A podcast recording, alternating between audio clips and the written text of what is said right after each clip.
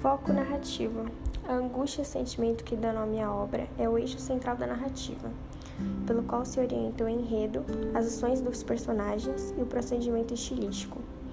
Por isso, o foco narrativo do romance é o monólogo interior.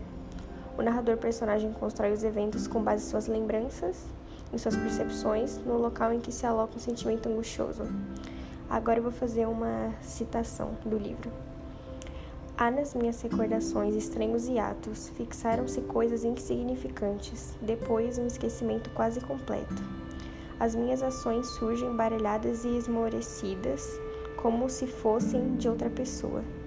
Penso nelas com indiferença. Certos atos aparecem inexplicáveis. Até as feições das pessoas e os lugares por onde transitei perdem a nitidez. Tudo naquilo era uma confusão em que avultava a ideia de reaver Marina.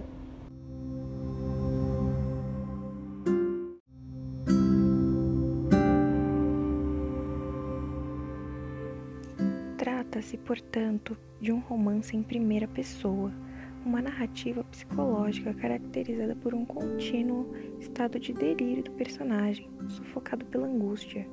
Luiz tem dificuldade de diferenciar o real do irreal.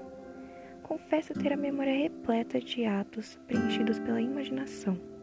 A tônica delirante conduz toda a trama e eclode nas perseguições a Mariana e Julião Tavares culminando no assassinato deste último.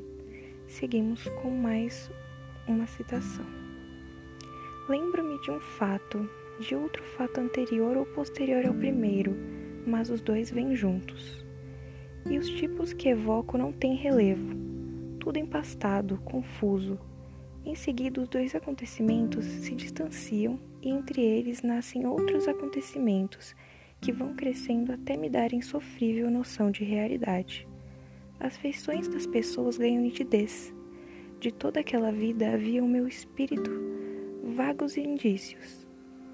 Saíram do entorpecimento recordações que a imaginação completou.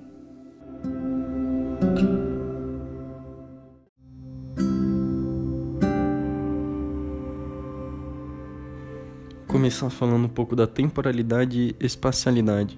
Angústia é um romance urbano e tem por espaço narrativo a cidade de Maceió, que é a capital de Alagoas durante as décadas que sucedem à tomada de poder por Getúlio Vargas. No entanto, como o fio condutor do enredo é norteado pela fragmentação interior de Luiz, há uma sobreposição de espaços e períodos temporais ao longo da narrativa. Ora, Luiz descreve o presente em Maceió, ora volta-se para seu passado rural, para a cidadela interiorana onde cresceu. Seguindo o fluxo de consciência, as memórias misturam-se às situações presentes, num constante zigue-zague espaço-temporal. Muitas vezes, Luiz conecta Marina e Julião Tavares a acontecimentos sem relação direta com eles, em movimento de obsessão angustiante rompendo a rigidez lógica e ampliando também a sensação de irrealidade e delírio. A seguir, vamos ver um trecho que é um exemplo desse procedimento.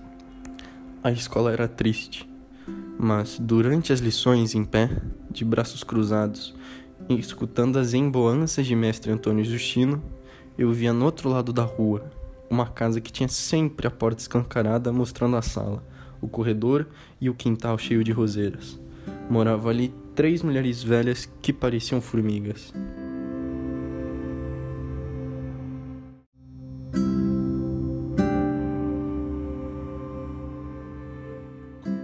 Havia rosas em todo canto. Os trastes cobriam-se de grandes manchas vermelhas, enquanto uma das formigas, de mangas arregaçadas, remexia a terra do jardim, podava, regava, as outras andavam aterafadas, carregando braçadas de rosas.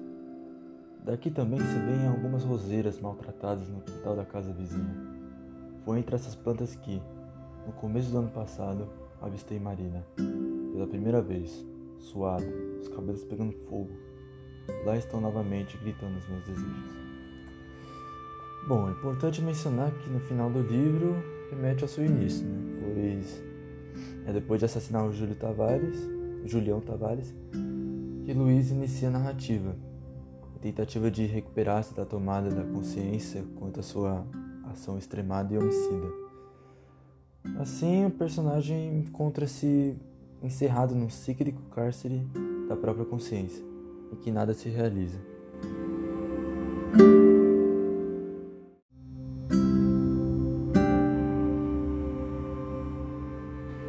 Olá, aqui quem fala é Isabela e eu vou falar um pouquinho sobre o romance Angústia na época em que se situa.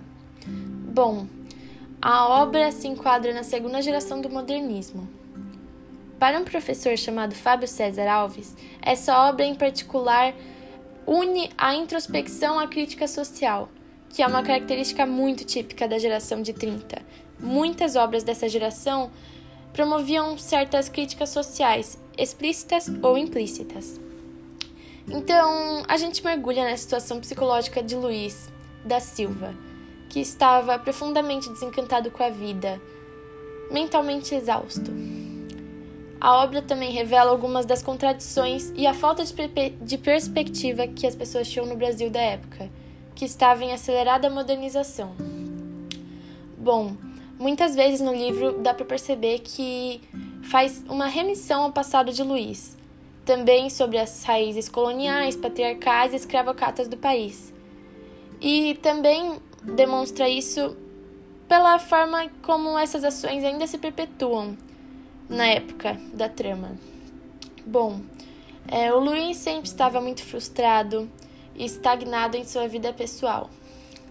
Isso se junta com um drama extraliterário que sai da literatura. E isso é próprio da década de 1930 Nessa época, a estagnação econômica freia o processo de modernização, e o livro também mostra isso. Luiz se localiza entre um passado mais ligado ao mundo agrário, mais rústico e em decadência, e também no presente, ligado ao mundo mais urbano, mais moderno, um mundo em expansão. As mudanças que provêm da modernização transformam Luiz em um permanente deslocado na capital de Alagoas.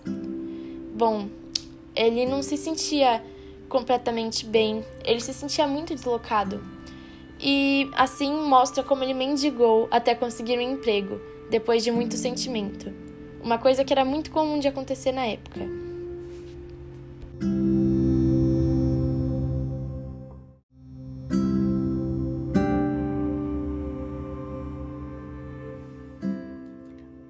Aqui é a Sara e eu vou dar continuidade ao que Isabela falou.